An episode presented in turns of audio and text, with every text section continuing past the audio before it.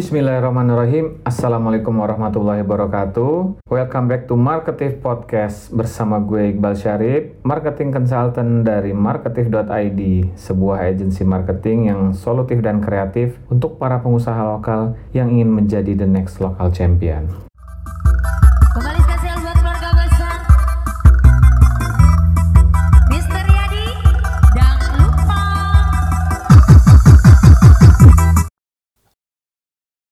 Di masa sekarang ini banyak nih pebisnis yang shock dan kaget gitu ngelihat perubahan behavior orang-orang yang semuanya sekarang mau nggak mau dituntut serba online. Padahal online sendiri itu sebenarnya sudah masuk Indonesia itu dari tahun 2008an gitu loh. Jadi banyak banget teman-teman yang kaget terus bingung gimana ya solusinya supaya gue tetap relevan nih di zaman sekarang. Pengen juga yang namanya belajar digital marketing, online marketing, bisnis online gitu. Tapi masalahnya gue tim nggak punya. Mau posting apa juga bingung. Apalagi saya gaptek loh orangnya. Terus cara ngelola sosial media itu gimana? Dapetin follower gimana? Ngelihat engagement rate gimana? Adminnya juga nggak punya. Aduh pokoknya kayaknya udah serasa ketinggalan zaman banget nih gua. Ya itu juga yang gua rasain beberapa tahun belakangan ya. Jadi gua tahu bahwa digital marketing itu penting. Eh, Instagram, Facebook, atau marketplace. Dan gua ngelihat pola apa pun yang lu lakuin, mau lu caranya organik, mau lu ads, mau lu berbayar, mau lu endorse, mau paid promote, kuncinya adalah sebenarnya ada di konten lo teman-teman. Mau ads modal jutaan rupiah pun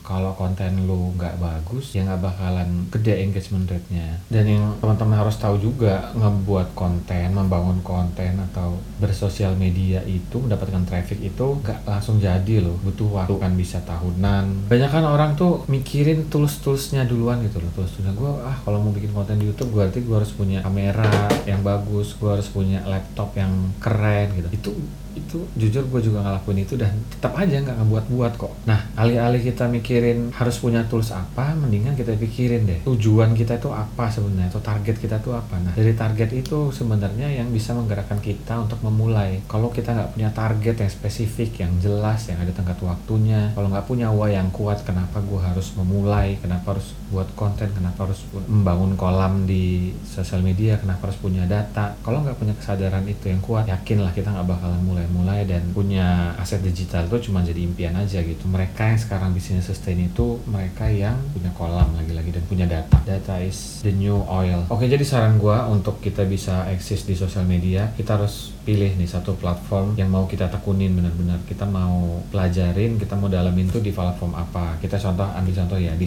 di Instagram deh. Buat teman-teman yang ngerasa gaptek atau udah terlambat, yuk kita mulai dari Instagram dulu. Pertama-tama apa sih yang gua harus lakukan di Instagram? Di akun Instagram gue pribadi ya karena gue menyarankan untuk lu mulailah dari akun pribadi dulu deh kalau mau jualan atau bangun uh, aset digital. Karena susah buat kita kalau kita nggak dikenal orang atau misalnya um, belum punya traffic apalagi brand kita belum dikenal tuh susah menurut gue ini lu boleh debat ya nggak apa-apa. Cuman yang pertama yang harus lakuin adalah lu harus tahu banget siapa audiens lu atau siapa target market lu. Yang lu, lu mau berikan inspirasi. Mereka itu bakalan jadi pendengar setia lu atau menjadi follower setia lu gitu yang suka sama uh, postingan-postingan lu. Dan itu nggak bisa terjadi kalau akun lu bukan akun bisnis. Jadi gue sarankan jadikanlah akun pribadi lu akun bisnis. Supaya lu bisa nanti membaca datanya membaca laporan-laporan di sana. Kita bisa tahu kok nanti uh, audiens kita tuh umurnya berapa sampai berapa. Jam yang paling ramai itu jam berapa aja. Terus konten-konten yang mereka sukain itu apa aja sih? Apakah uh, story-nya atau feed-nya? Apakah video atau foto gitu? Nah jadi yang pertama lu harus posting di feed dan stories gitu karena sekarang tuh trennya udah beralih uh, ke video ya dan stories tuh wajib banget kita posting gitu dan harus setiap hari posting aja passion kita, skill kita, kesukaan kita. Kalau emang lu suka kulineran ya lu posting tentang kulineran. Kalau lu suka bisnis ya lu post tentang bisnis. Apa pun yang memang lu suka dan relate dengan bisnis lo. Let's say kalau misalnya boleh deh kalau untuk fit kita nggak usah tiap hari dulu. Kalau fit mungkin kita dua hari sekali. Tapi kalau untuk stories minimal ya 3 sampai 5 story deh per hari supaya kita diingat dan dikenal sama orang. Nah kedua lu harus building stories dan sharing value. Itu harus banget. Karena orang tuh suka banget yang namanya cerita ya. Orang tuh suka banget drama apalagi orang-orang hmm. Indonesia. Tapi drama dalam tanda petik kalau di gue sih gue lebih senengnya drama-drama yang positif lah maksudnya. Atau cerita gitu cerita-cerita positif. Sharing-sharing value nilai prinsip apa aja sih yang lu yakinin apa aja yang lu sukain. Cerita aja gitu. Dan kita juga harus tahu apa yang kita omongin di sosial media itu. Supaya mereka itu bisa terinspirasi mendapatkan manfaat dan dan belajar sesuatu yang baru udah lu sharing aja nggak nggak nunggu lu jadi ahli dulu lu, baru lu bisa sharing cerita pengalaman pribadi lu uh, kelucuan-kelucuan di hidup lu itu juga udah menghibur buat mereka yang ketiga bikin postingan yang bikin orang lain itu terkaget-kaget gitu. jadi mendapatkan uh, nilai lebih atau nilai tambah gitu. supaya orang tuh ngerasa nggak rugi udah follow lu. Contohnya ya lu sesekali coba buat giveaway atau kuis berhadiah gitu yang menurut mereka itu hadiahnya berarti buat mereka dan membuat mereka seneng dan happy wah menarik nih gue follow si dia karena uh, ini orang pengetahuannya banyak terus orangnya lucu terus dia suka sharing-sharing hal yang bermanfaat tuh pasti orang dengan mudahnya follow lo. Nah itu dari sisi konten ya atau dari sisi Instagramnya dan yang uh, terakhir jangan lupa untuk membangun relasi atau networking di sosial media.